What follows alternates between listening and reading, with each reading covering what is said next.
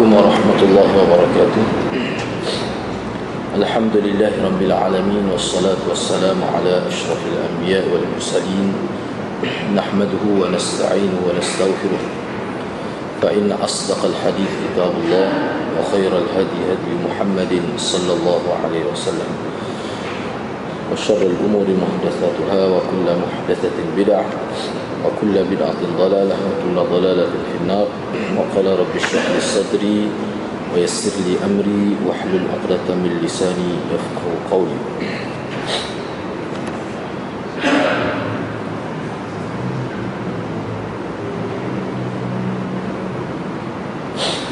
Alhamdulillah syukur kehadrat Allah Subhanahu wa taala kerana dapat bersama pada malam ini.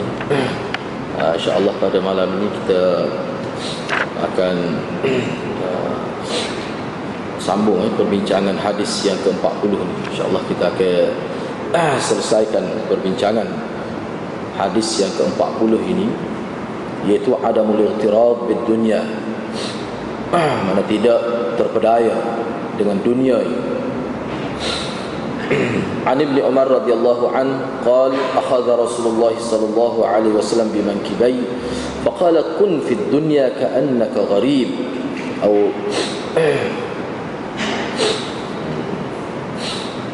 أو عابر سبيل.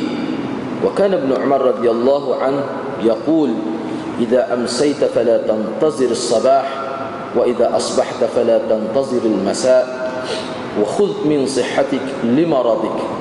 wa min hayatik li mautik rawahu al-bukhari. Ah. Diriwayatkan daripada Ibnu Umar radhiyallahu an kata beliau Rasulullah sallallahu alaihi wasallam telah memegang eh, telah memegang kedua bahu saya. Lalu nabi menyebutkan jadilah engkau ataupun hiduplah engkau di dunia ni seolah-olah anak dagang gharib atau abir sabil atau sebagai abir sabil. Orang yang lalu seketika yakni musafir. Ibnu Umar berkata sebagai memperjelaskan maksud Nabi kata dia apabila engkau berada pada waktu petang janganlah engkau tunggu untuk melakukan apa-apa kerja pada waktu pagi. Dan apabila engkau berada pada waktu pagi janganlah tunggu waktu petang untuk melakukan kerja ibadat ataupun sebagainya. Rebutlah ambillah kejarlah peluang ketika sehat engkau. Sebelum tibanya sakit kejarlah peluang semasa hidup engkau sebelum tiba kematian Hadis ini diriwayatkan oleh Imam Bukhari. Uh, disebut diriwayatkan oleh Imam Bukhari ya dalam kitab dia hadis ini. Uh, jadi sebelum kita bincang kesimpulan hadis ini ada beberapa perkara lagi yang saya nak kongsi dengan hadirin hadirat yang saya fikir berguna juga untuk kita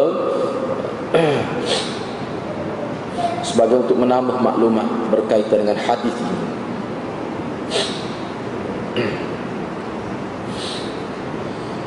Ha, misalnya tersebut dalam kitab Isanul Arab.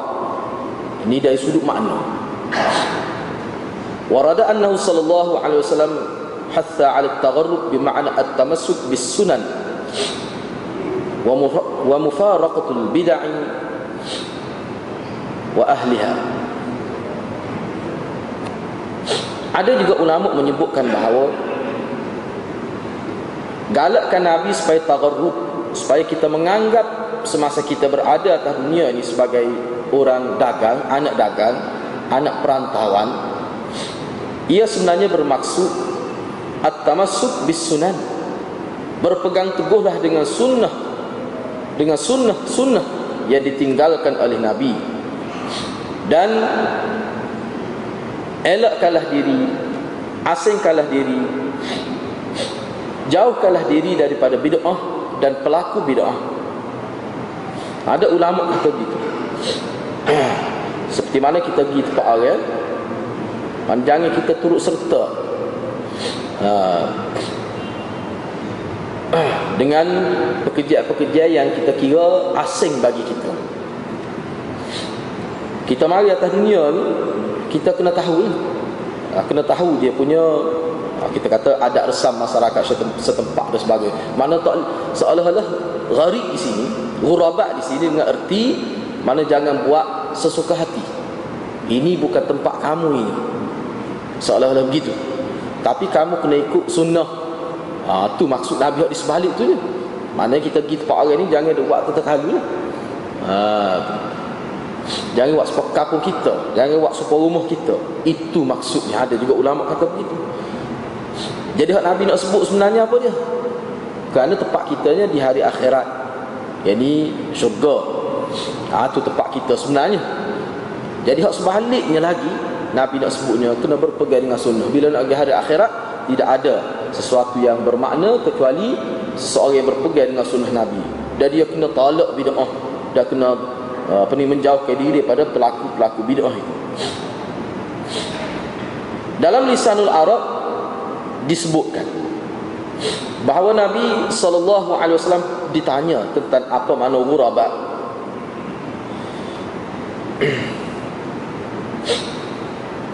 Ada disebut eh annahu sallallahu alaihi wasallam suila 'anil ghuraba fi qawli tuba lil ghuraba jadi ada sahabat tanya bila Nabi sebut tu balil ghuraba bertuahlah orang-orang yang menganggap diri dia sebagai anak dagang dalam hidup di dunia ini.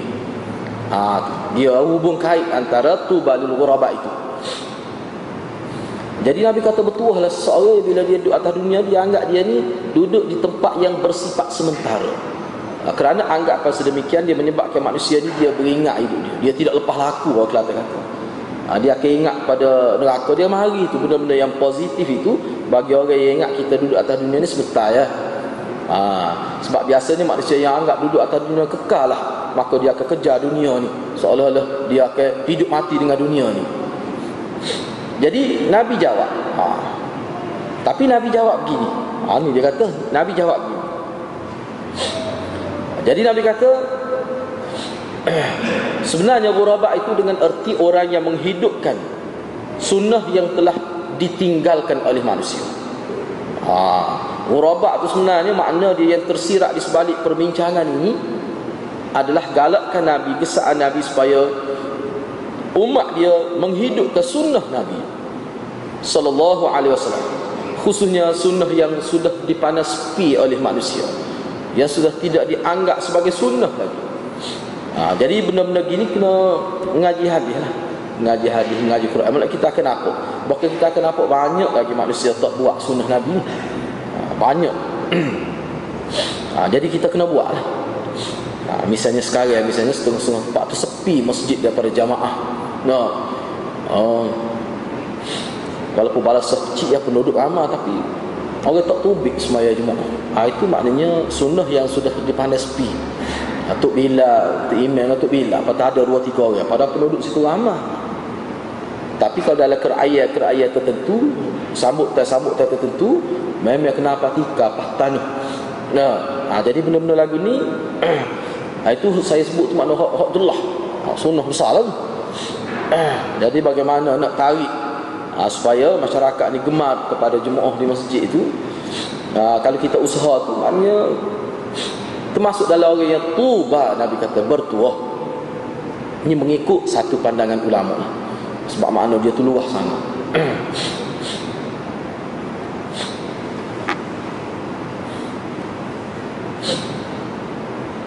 Dalam riwayat lain ada disebut ni berkaitan dengan hal ni. Ha, jadi hak ni ni tuai kita ni ni dia mari kenyataan banyak ni.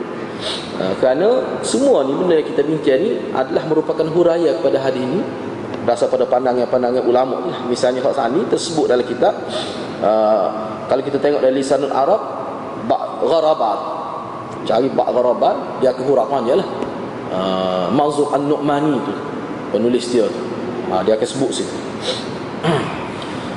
Nabi SAW telah berpesan atau berwasiat. Kalau kita sebut wasiat itu dia lebih uh, terasa lagi maknanya. Nabi sallallahu alaihi wasallam telah berwasiat kepada sekumpulan sahabat. An yakuna balaghuhum min ad-dunya kazadir raqib.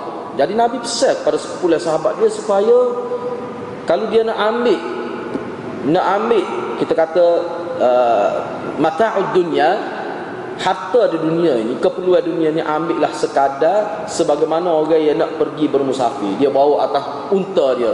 Seperti mana kita nak pergi uh, kita kata keluar negara ataupun kita nak pergi Kuala Lumpur. Sebanyak mana je barang yang kita bawa atas kereta kita tu. Ah, sekadar tu sudahlah. Maknanya Nabi tidak tak sewi kita kejar sehingga hil sehingga jadi matlamat. Benda tu kita kita tengok bawah ni. Maknanya pandangan ulama terhadap kata-kata Nabi. Takut jadi silap faham menyebabkan kita ni uh, toksik pada dunia toksik kaya. Tak tidak gitu. Ha, sebab tu bawah ni dia banyak pula dia huraf ha, biar kita faham. Jadi kalau kita baca semua kita nampak. Oh rupanya oh, ni ni ulama orang kata gini dia dari aspek tertentu.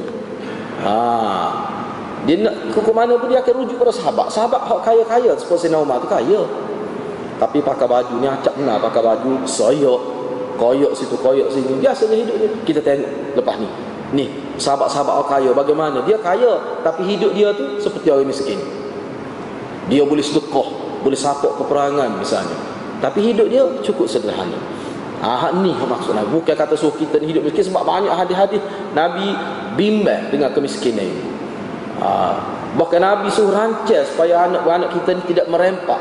Maknanya hak tu tu menolak kemiskinan. Jadi bila dicampur jam'ul adilah kita gabung jalinkan semua nas-nas itu maka ulama buat kesimpulan. Ha, cuba kita tengok kan. Ha, ni sebab tu saya rasa perlu juga kita faham lah. Takut jadi silap faham. Perlu kita faham balik. Kata Salman al-Farisi. Bila Nabi SAW beri galakkan para sahabat supaya ambil sekadar balghah. Ha, ambil sekadar bulghah. Nabi pesan adalah hadis ambil sekadar bulghah dia panggil. Bulghah mana? Sekadar cukup sudah. Guna untuk kita. Bukan cari dunia. Cari ni banyak tak apa. Guna sekadar bulghah. Buah ni sekadar kalau bahasa Kelantan bulghah ni panggil makan la sudah lah.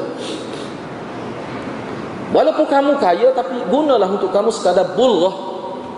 Lepas tu harta banyak tu untuk apa? Sedekah. Kamu akan dapat di hari akhirat. Ha, kalau harta banyak tidak sedekah belum tentu kita dapat di hari akhirat harta kita bahkan khairun wa abqa sebut dalam Quran kan hak itulah lebih baik. Hak kita hantar ke hari akhirat. Kata Salmanul Farisi bila Nabi sebut gitu Salmanul Farisi kata amarani khalili alla takhidha min ad-dunya illa kamata'ir rakib kata Salmanul Farisi kekasih saya yakni Rasulullah telah memerintahkan saya supaya saya ambil dunia ini sekadar seperti orang hendak pergi bermusafir saja. Tu hak Nabi suruh saya. Saya ambil, bukan suruh saya cari. Bukan saya untuk dapat dunia banyak tu tak apa, tapi untuk guna peribadi. Jadi hak ni ni dia buat rujuk ke dia sini dalam kitab Hayatus Sahabah Muhammad Yusuf Al-Kandahlawi. Ah ha, disebut tu.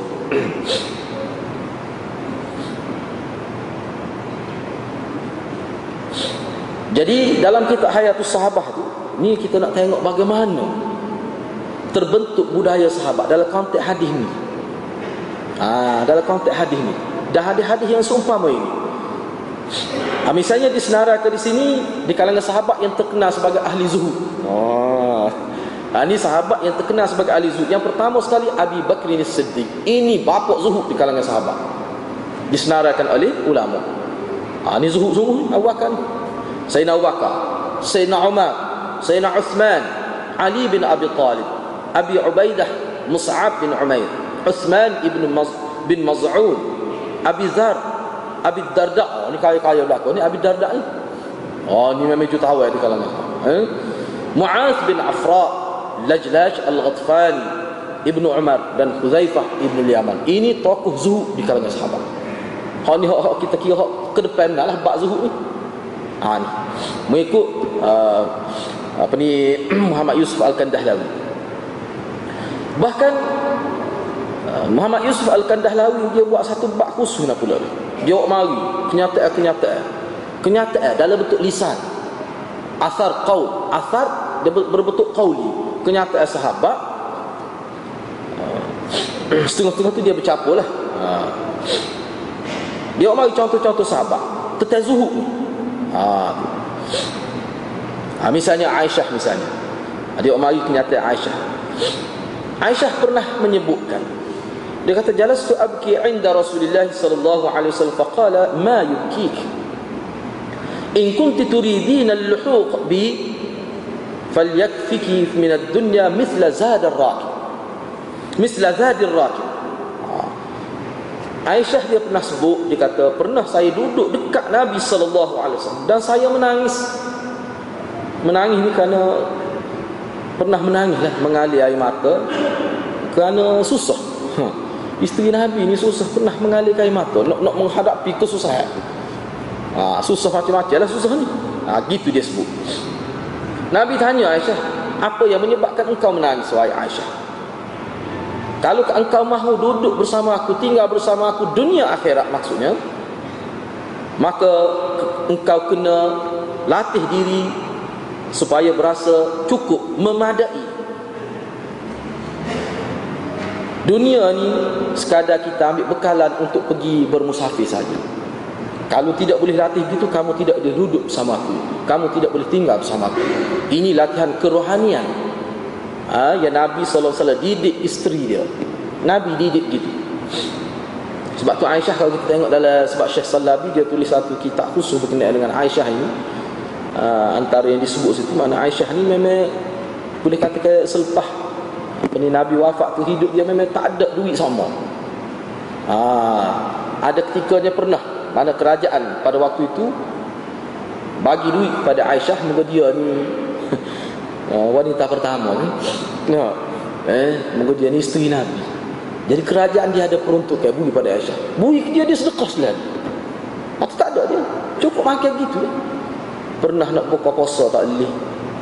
Ada itu itu didikkan Nabi ha, Tapi dia Keadaan dia lagu Dia menyebabkan dia jadi tenang ibadat dan sebagainya Bukan dia tak ada duit Kerajaan bagi duit Peruntukan untuk isteri Nabi Moga Aisyah tidak bekerja ha, Sebab dia ni guru Aisyah ni antara guru di kalangan sahabat. Tempat rujuk yang utama dalam bak rumah tangga Aisyah ni. Dia ada naik kepakaran kalau mengikut ulama Aisyah ni. Pertama sekali dari segi ilmu fiqh Tafsir Perubatan ilmu keturunan. Patut ilmu khusus kita sakit buat patut ilmu sastra. Ah dia ni kepakaran Aisyah. Cukup hebat lah Aisyah ni dia ada ni kepakaran dalam bidang ilmu pada waktu itu. Oh, memang dia boleh bersyair. Dia ingat syair. Siapa Nabi puji dia. Pernah Nabi ketika Nabi duduk tengah nak ikat tali kasut tu dia boleh syair berkait dengan kasut tu.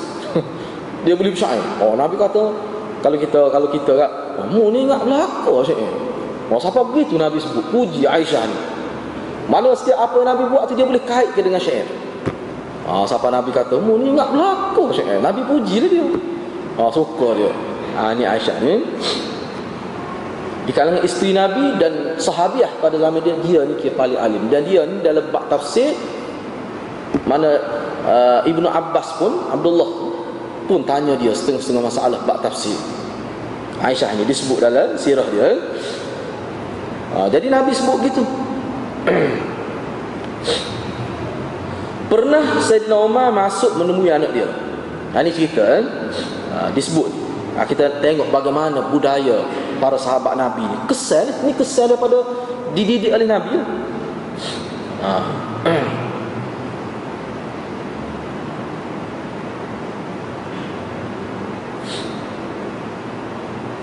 Ha, jadi Ibnu Abbas tadi saya sebut Ibnu Abbas ingat kita saja. Ha. Oh Faruk benar kalau kita tengok dalam kitab Syiah Faruk benar. Dalam kitab Syiah dia kata Ibnu Abbas ni buat lari duit Baitul Mal. Maknanya juta-juta lah lari. dalam kitab dia. Sayyidina Ali atas surat dia supaya hantar balik duit tu. Ah dia kata sikit tu dia ambil, oh dia ambil. Tak dia ambil sebelum ni banyak lagi dia. Oh, ah tu. Selalu tu dia kata Oh dia buruk sahabat Dia buruk sahabat Abdullah eh, Ibnu Abbas tu ha. Tapi dalam kitab dia Kalau buat mut'ah Dia guna benar riwayat kata Abdullah Ibnu Abbas lah Yang menghalal Ibnu Abbas ni lah Yang menghalal ke mut'ah ni Dalam kitab dia Oh dalam bab mutaah dia terima mana Ibn Abbas tu semua cerita-cerita bohong lah. Oh tu dah kita kita Syiah. Jadi pernah Sayyidina Umar masuk jumpa anak dia Abdullah tu. Abdullah juga. Ibnu Umar radhiyallahu anhuma.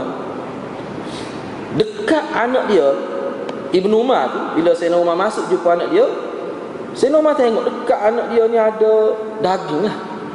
Ha, jenis makannya jenis daging yang telah masak. Sayyidina Umar tanya, daging ni daging apa ni duduk tepi ni? Ah.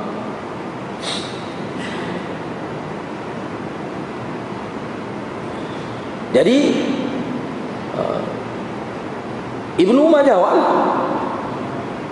Oh tu daging kegemaran saya. Ah dia jawab gitu. Uh, dia kata setiap kali saya nak saya saya berasa nak saya ambil pakai. Lepas tu tinggal situ.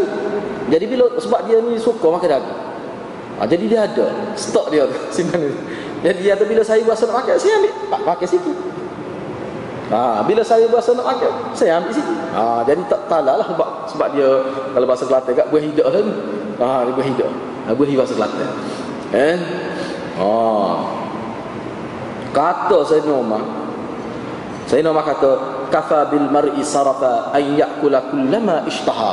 Ha, tu dia jadi di anak dia. Kata saya Umar cukup dah, boleh dah. Dalam konteks kehidupan kita ni, dalam konteks dia orang dia ni, Setara tu tu nak boleh dah kita kata saraf melampau tu. Boleh dah kita kata boros, boleh dah kita kata membazir. Ha. Setiap kali dia bosan nak makan, tu dia makan lalu. Tak ada lah sakak-sakak nak makan tengok dua tiga hari. Ni nak makan boleh lalu. Tujuan Ibnu Maltak situ sebab dia suka daging ni. Bahasa nak makan ambil selalu. Saya nak kata sudah boleh panggil saraf dah tu. Boros dah melampau tu tahu dalam bab hidup ni mana dia nak jaga jangan wigi ah tu tahu tu makna kehidupan zuhud tu tapi kena ingat ada ada toh ini sahabat-sahabat ni ini sahabat-sahabat besar yang memerintah. Yang memerintah. Yang memegang tampuk pemerintahan. Selamat rakyat kalau pemimpin lagu ah siapa nak pakai daging pun tak boleh tepi gitu. Eh ha, perlu pemimpin menghayati cerita sahabat ni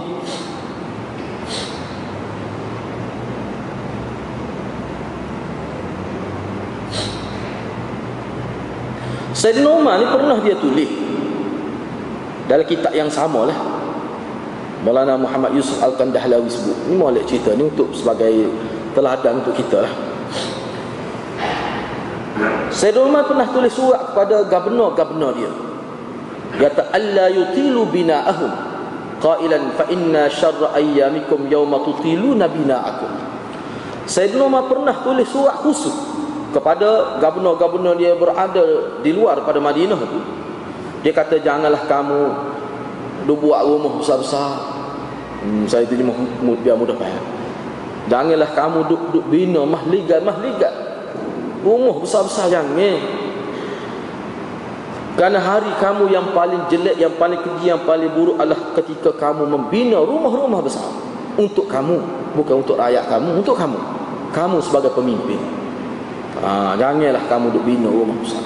Sebab bila rakyat tengok tu dah, dia mengalihkan air mata. Tapi dia nak dia nak buat tak boleh. Sedih rakyat tengok. Janganlah buat gitu. Hmm. Ha, jadi benda-benda gini kena ingatlah. Kena, kalau nak jadi pemimpin, inilah latihan yang perlu buat sebelum jadi pemimpin. Ha, jadi kita nak pilih pemimpin pun kena tengok juga lah. Ha, biar mana sabar lah. Tidak kata suruh pemimpin duduk sewa. Tidak maksud gitu. Ha, tapi biar mana sabar. Ha, biar mana sabar. Ni kalau pemimpin buat rumah 20 juta no, misalnya. Ha, mana kita sebagai rakyat ni atas kesedaran agama kita kena nasihat lah pada pemimpin ni. Mana parut sangat ni. No. Eh? Berat ni. Nah, Ha, jadi benda tu boleh berlaku hadirat muka manusia kan. Boleh berlaku tersilap itu kadang-kadang. Yalah kita muka tak ada kena ujian tapi kena ter, terdedah di hadapan kita. Khazanah negara itu cabar ya. Ha, sebab tu kalau berasa kita tak mampu nak hadapi uh, awal-awal lagi jangan terlibat Ha, jangan terlibat. Jadi kita ni tak tahu lagi mungkin kita tidak terlibat. tapi kalau cekera ke kalau jangka tak leh tak sah awal-awal lagi tak sah takut tak tertanggung dugaan cabaran dia punya fitnah dunia ni boleh kecek belaka tak kena tapi bila berhadapan bukan semua orang mampu lawan nafsu dia tu ini latihan Hadis tidak kena ingat sahabat-sahabat hak begini sikap dia ni. Ini pemimpin-pemimpin orang hebat-hebat belakang. Orang hebat-hebat belakang. Pernah seorang gubernur Sayyidina Umar nama Sa'ad dia tulis surat pada Sayyidina Umar. Yang mana Sa'ad ni pada waktu ni dia menjadi gubernur Sayyidina Umar di Kufah. Dia minta izin tengok. Ah, minta izin. Sa'ad ni pernah dia minta izin daripada Sayyidina Umar Al-Khattab untuk bina sebuah rumah di Kufah. Sayyidina Umar bertegas bahasa dia dalam surat. Dia tulis surat tapi surat tu dia bahasa yang tegas dia kata kalau nak buat rumah boleh. Ha, ni pemimpin ni. Saat ni pemimpin di Kufah. Saya nak kata kalau nak buat boleh. Ha. Ibni ma yasturuka min asy-syams wa yukanni wa yukan wa yukinnuka min al-ghaith. Ha. Fa inna ad-dunya daru bulghah Ha, dia guna dia guna cara bahasa Nabi darul bulghah. Kata saya nama boleh tak buat? Tapi kalau nak buat rumah sekadar boleh terlindung daripada kena cahaya matahari sudah. Sekadar untuk mengelakkan daripada kena hujan bila hujan sekadar tu. Kerana dunia ni darul bulghah. Tempat sementara untuk ambil bekal pergi ke hari akhirat. Tu je dunia ni. Jangan lebih-lebih. Ha, ni kepada Ah, apa ni pemimpin-pemimpin dia pemimpin kerajaan pada waktu itu kita kena tahulah Umar ni lagu mana dia boleh kata gitu kepada pemimpin dia dan pemimpin dia ikut pemimpin dia sebab Sayyidina Umar ni memang lama dah dia hidup lagu tu hidup dengan tidur di masjid belur belaka dia ni zuhud semua orang tahu Pemimpin tak berkecil hati dengan Sayyidina Umar dalam bab makan minum dalam bab kehidupan dunia. Sebab Sayyidina Umar ni sebelum dia suruh rakyat, sebelum dia suruh pemimpin dia, dia dulu yang mengambil jalan zuhud itu. Pemimpin lagu ni dia mulut masing. Suruh gapo buat rakyat dia buat. Sebab rakyat dia tidak berkecil hati dengan dia. Banyak kita tengok dalam kalau kita baca sirah dia dia pikul sendiri, pikul guni gani bagi pada orang miskin. Ha. Dia sendiri.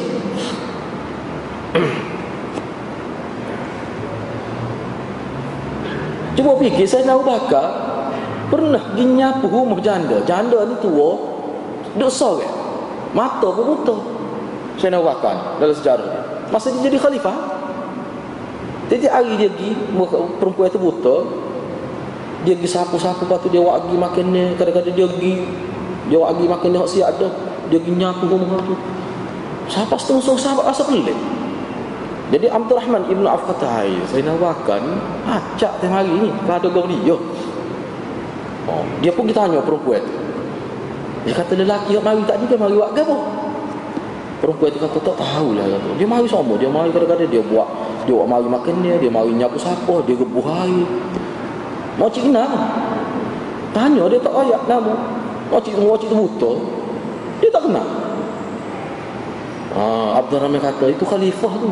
Kalau kita kat Perdana Menteri tu. Oh kejut ke apa macam tu. Ha, ini cara hidup sahabat. Gua perempuan tu dia buta dia, dia tak tahu. Dia tak tahu tak saya nak bakar. Ha, itu dah ada dalam sejarah dia. Salmanul Farisi pernah dia minta wasiat lah.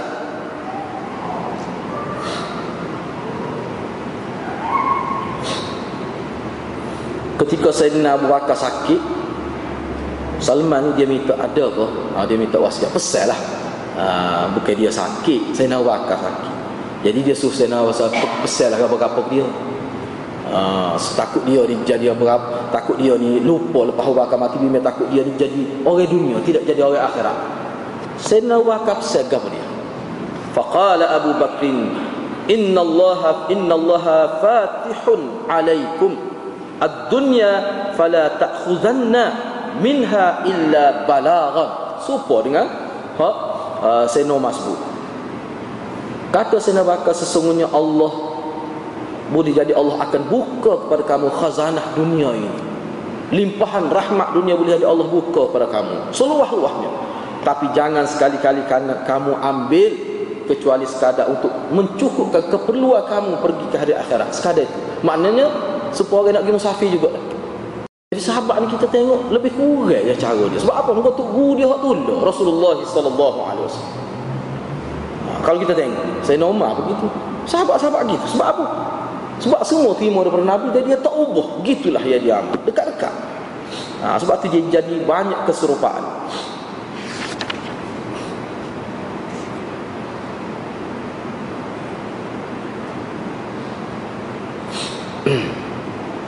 Oh, sini dia buat mari beberapa artikel dalam majalah Arab. Oh, banyak dia mari. Eh? Oh, jadi molek juga lah kalau kita boleh hayati ni. ah. ah. Cuma saya nak sebut ni eh. Berkait dengan hadis ni lagi. Ah. Jadi kata tu kita ni dia kata sebenarnya hadis-hadis umpama hadis 40 ni Hadis yang ke-40 ni banyak sebenarnya. Nabi sebut, maknanya ini satu penekanan Nabi. Sebab apa dia kata hadis seumpama supaya ambil sekadar keperluan ni maksudnya. Dunia ni walaupun terbentak, walaupun kamu kaya tapi kamu guna sekadar sudah, sekadar bulrah. Hadis ni sebenarnya cukup banyak. Maknanya kita boleh faham daripada banyaknya hadis yang menjurus ke arah ni bahawa Nabi ni memang Nabi kekal bab zuhud. Bukan sukat yang tidak penting, tapi sukat yang penting dalam kehidupan sahabat. Ni hal. Misalnya Nabi sebut. Ni'matan maghbun fihi ma kathirun min nas as-sihhat wal farah. Dua nikmat yang biasanya orang lupa, orang alpa, orang lalai di kalangan manusia kerana dia jadi bila boleh nikmat ni dia jadi tak apa ingat. Gapo dia sehat dan masa kosong. Ah. Sehat dan masa kosong. Ha, lebih kurang maknanya jangan tunggu waktu petang eh. Kalau kamu berada pada waktu petang jangan tunggu waktu pagi. Mana peluang tu selalu. Ah, ha, rebut peluang. Banyak hadis-hadis umpama ini. Dia sebut sini kata Syekh Abdul Muta'al As-Sa'idi telah menghurai hadis ni. Dan dia buat ta'liq semasa dihurai tu dia ada buat komentar. Bila dia hurai hadis-hadis ni, dia kritik pokok sufi. Kerana pokok sufi ni dia faham makna zahid Mana tolak dunia Dia faham gitu Sehingga dia taksir Sehingga perempuan Bukan kita tengok dalam kitab-kitab sufi kan Ada seorang tokoh sufi tu Dia nikah Nikah muda Waktu bini dia masih darah lagi. Duduk bilik suku-suku bila tetamu dia mari Dia rayak Tetamu tu bangga dia hebat sungguh dalam bak ibadat. 40 tahun nikah masih anak dara lagi. Dia tak sentuh pun isteri dia. Isteri dia pun zahidah dia zahid. Nah. banyak gitu benda-benda gitu hadis tak ha, dia pun kritik. Dasar pada hadis-hadis ni. Dia takut silap faham lah kalau silap faham boleh jadi tolak dunia? Nabi tidak suruh tolak dunia. Nabi suruh ambil dunia. Biar jadi milik kita. Ambil tu maknanya biar jadi milik kita. Tapi kita guna sikit ya. Jadi ambil tu untuk apa? Untuk kita khairat sedekah. Ha, Ambil tu maksudnya usaha. Cuba tengok. Ha, Ini komentar dia eh?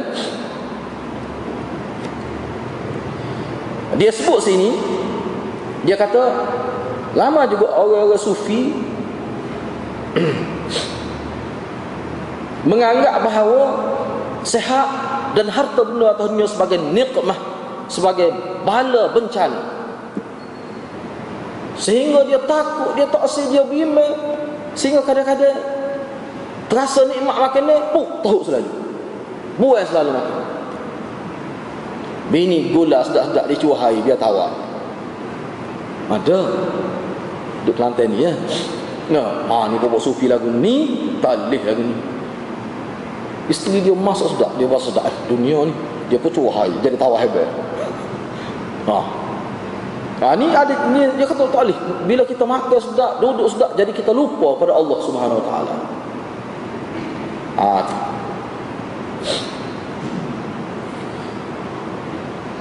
Sedangkan Nabi sebut dalam hadis ni nikmatan, dua nikmat. Dia kata nikmah.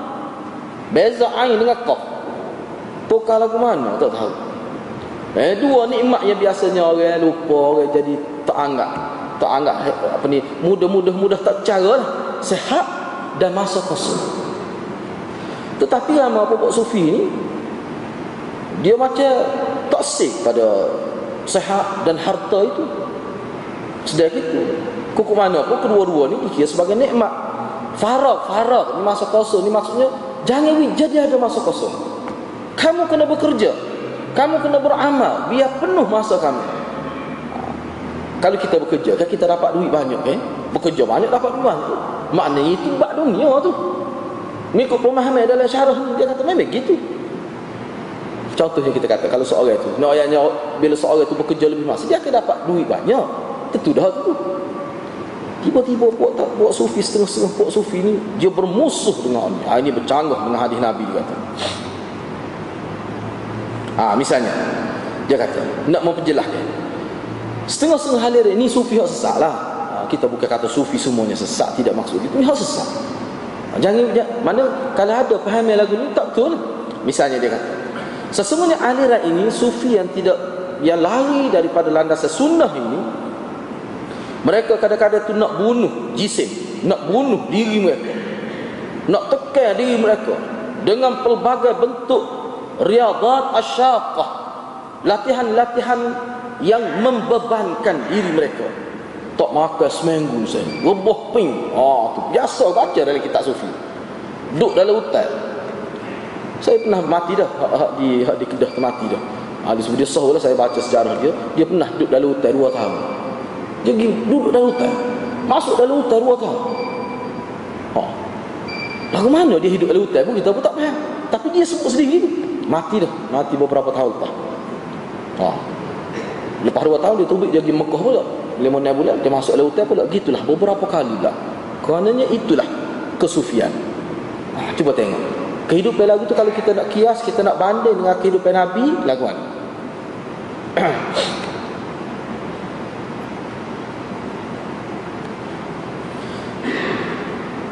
Jadi perkara itu sebenarnya adalah seburuk-buruk kesan dalam kehidupan muslimin. Sebenarnya Nabi ni kalau seorang itu beribadah.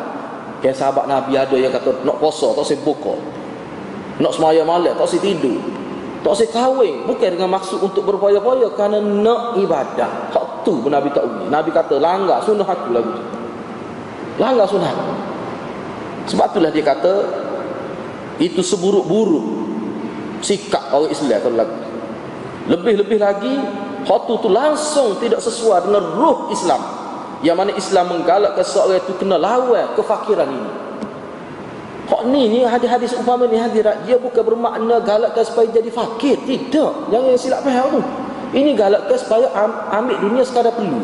Guna untuk peribadi Lepas tu kalau ambil harta biar jadi banyak siapa boleh keluar zakat? Misalnya Nabi sebut itu dengan maksud bekerja tadinya biar jadi produktif.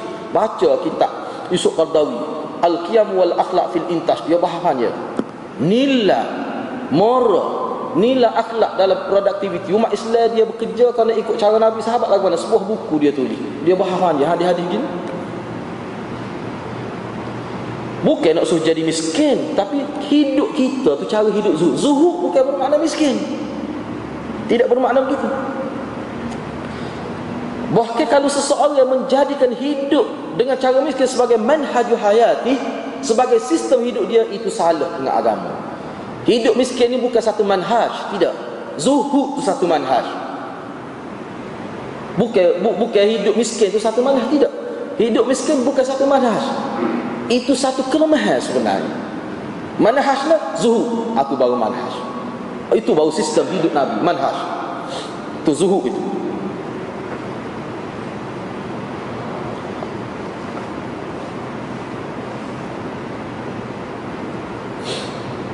Ah, dia kata, ah, dia mari sini. Saya, dia panggil dia, saya nak ambil sikit-sikit. Eh. Dia kata sebenarnya kalau kita perhati tengok, Oh, lepas tu ada orang buat komentar lah dalam majalah ni. Dia kata saya tidak nak kritik lah kata-kata syekh ni. Kerana saya pun tidak orang sufi dia kata. Hak dia kata tu pada orang sufi.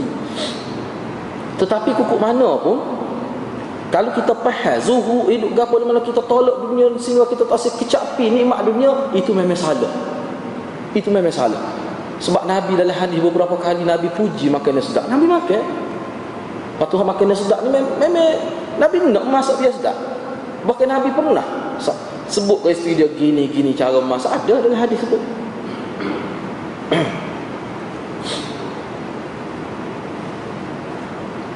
Ha, dia kata sebenarnya pemikiran yang benar awal ra'yul haq pemikiran yang betul yang hak serupa dengan Nabi dan serupa dengan sahabat. Dia kata dia menjadikan zuhud itu sebagai manhaj ha, sebagai apa ni landas sistem hidup dia. Dengan bermaksud zuhud yang dimaksudkan sebagai manhaj yang sesuai dengan Nabi dan para sahabat itu dengan erti kehidupan zuhud dia itu tanpa dia meninggalkan semua tanggungjawab-tanggungjawab agama ni sahabat-sahabat al zuhud ni siapa boleh bersedekah siapa boleh bantu? Sayyidina Uthman ni hidup sangat zuhud. Pernah beli sumber air di Madinah dengan harga yang begitu mahal. Berjuta-juta lah kalau kita harga dia boleh beli dan diberi percuma pada umat Islam. Ni zuhud di zaman sahabat. Bukan zuhud siapa nak beli makanan pun tak boleh. Tidak zuhud lagu tu sahabat kena ingat cuma dia tak save makan tapi kaya ni. Kalau kita tengok senara yang disebut sini kan Abu Bakar Umar Uthman Ali Abi, ni kaya mereka ni pokok kaya oh ni sebab kata uh, Abu Sa'id apa ni ah, ni kaya kalau tidak kaya mana, mana kaya lah setengah tu memang kaya semua Lepas tu saya nak bakar dia siapa mereka nak makan tak boleh. Ah, itu ketika tak ada duit maka dia sedekah. Dia sedekah habis duit dia. Memang gitu sahabat sepuluh Khadijah. Memang sedekah. Ha, sebab dia bila dia sedekah tu dia rasa senang hati dia. Ha, misalnya di sini sebut. Jadi sahabat-sahabat ni dia kata Kalau kita perhati sistem zuhud yang dia amalkan Dia ni memang ada duit Dia kaya. Sehingga dia boleh sedekah. Tetapi dia ambil sekadar-sekadar Kehidupan untuk cukup makan gitu ya Untuk dia. Pakai ya pun lebih kuat gitu ya. Ha. Inilah sebenarnya ruh syariah ni jadi kalau orang lagu ni kalau kaya pun dia tidak terikat dengan harta hati dia. Mudah dia nak sedekah. Dia dia tidak akan ambil harta orang secara tidak benar. Ha ni, ini makna sistem zuhud. Sebab tu hadis-hadis begini kata kena ingat bukan Nabi nak galak jadi jadi fakir tidak, tapi Nabi nak mengajar satu sistem hidup Nabi dan para sahabat dia. Kena faham dia. Ha, misalnya ha, dia kata nah wa ilaika fi hadzal ma'na ma naqalahu Ibnu Qudamah. Ah nah, dia kata saya kemuka kepada awak. Kenyataan Ibnu Qudamah. Dia kata mana? Dia kata cuba tengok ni pokok sahabat Al-Zuhuzul ni lagu mana? Kana ashabu Rasulillah yattajiruna fil barri wal bahri. Sahabat-sahabat ni berniaga. Berniaga kadang-kadang bukan sekadar di ni tepat kapal halaman. Siapa ke sebuah laut bawa perniagaan. Ni sahabat-sahabat nabi. Mereka bekerja di kebun-kebun mereka pakai pekerja. Urus perniagaan sahabat ni dan mereka sahabat ni menjadi kedua dalam kalau nak tengok orang maju juga ni sahabat-sahabat besar maju dalam bidang perniagaan ha ni menjadi kedua dalam bab perniagaan Sahabat ni menjadi kata Ibnu Qudamah sahabat ni menjadi ikutan yang baik dalam perniagaan. Bahkan Ibnu Qudamah buat satu fasa, satu tajuk kecil yang khusus tentang kelebihan usaha dan galakkan supaya berusaha dengan kerana Islam atas nama Islam. Dan dia sebut lagi dia kata sedarlah wahai umat Islam bahawa orang yang tolak dunia orang yang tidak peduli ke dunia laisa ma'nahu tarakaha mutlaqan. Bukanlah bermakna dia tinggal dunia itu secara mutlak. Ha, ini dia nak hurah kata sahabat. Pokok sahabat yang i'rad i'rad mana dia tidak peduli pada dunia. Dia tidak terkesan dengan dunia. Bukan makna dia tolak dunia sebab dia kaya. Makna dia cari harta banyak harta. Tetapi dia tidak terkesan dengan harta bahkan sahabat ini dia mendapat harta dengan banyak tu ala wajhin masyru' dalam konteks syariat. Dalam konteks syariat. Dan dia tidak jadi asyik tenggelam dalam harta yang dia cari itu dan dia tidak jadikan harta sebagai hadapan sebagai matlamat hidup dia. Tidak. Ini sahabat. Ini dia punya kesimpulan Ibnu Qudamah dalam nak menyatakan sistem hidup sahabat dan Nabi sendiri dalam konteks uh, maknanya zuhud itu. Apa tu banyak lagi kenyataan-kenyataan lain yang memang cukup baiklah kalau untuk kita renung. Uh, jadi rasanya tak sempat untuk malam ini insya-Allah kita akan sambung. Uh, saya ingat insya-Allah minggu depan kita boleh habiskan insya-Allah. Sekali dengan dia punya kesimpulan sebab kesimpulan dia pun ada banyak juga kita sembilan kesimpulan hadis ni hmm, insyaAllah kita boleh ringkas jadi ni eh, walaupun sembilan uh, rasanya setakat itulah untuk malam ni insyaAllah kita akan sambung perbincangan pada minggu أقول قولي هذا وأستغفر الله والسلام عليكم ورحمة الله وبركاته.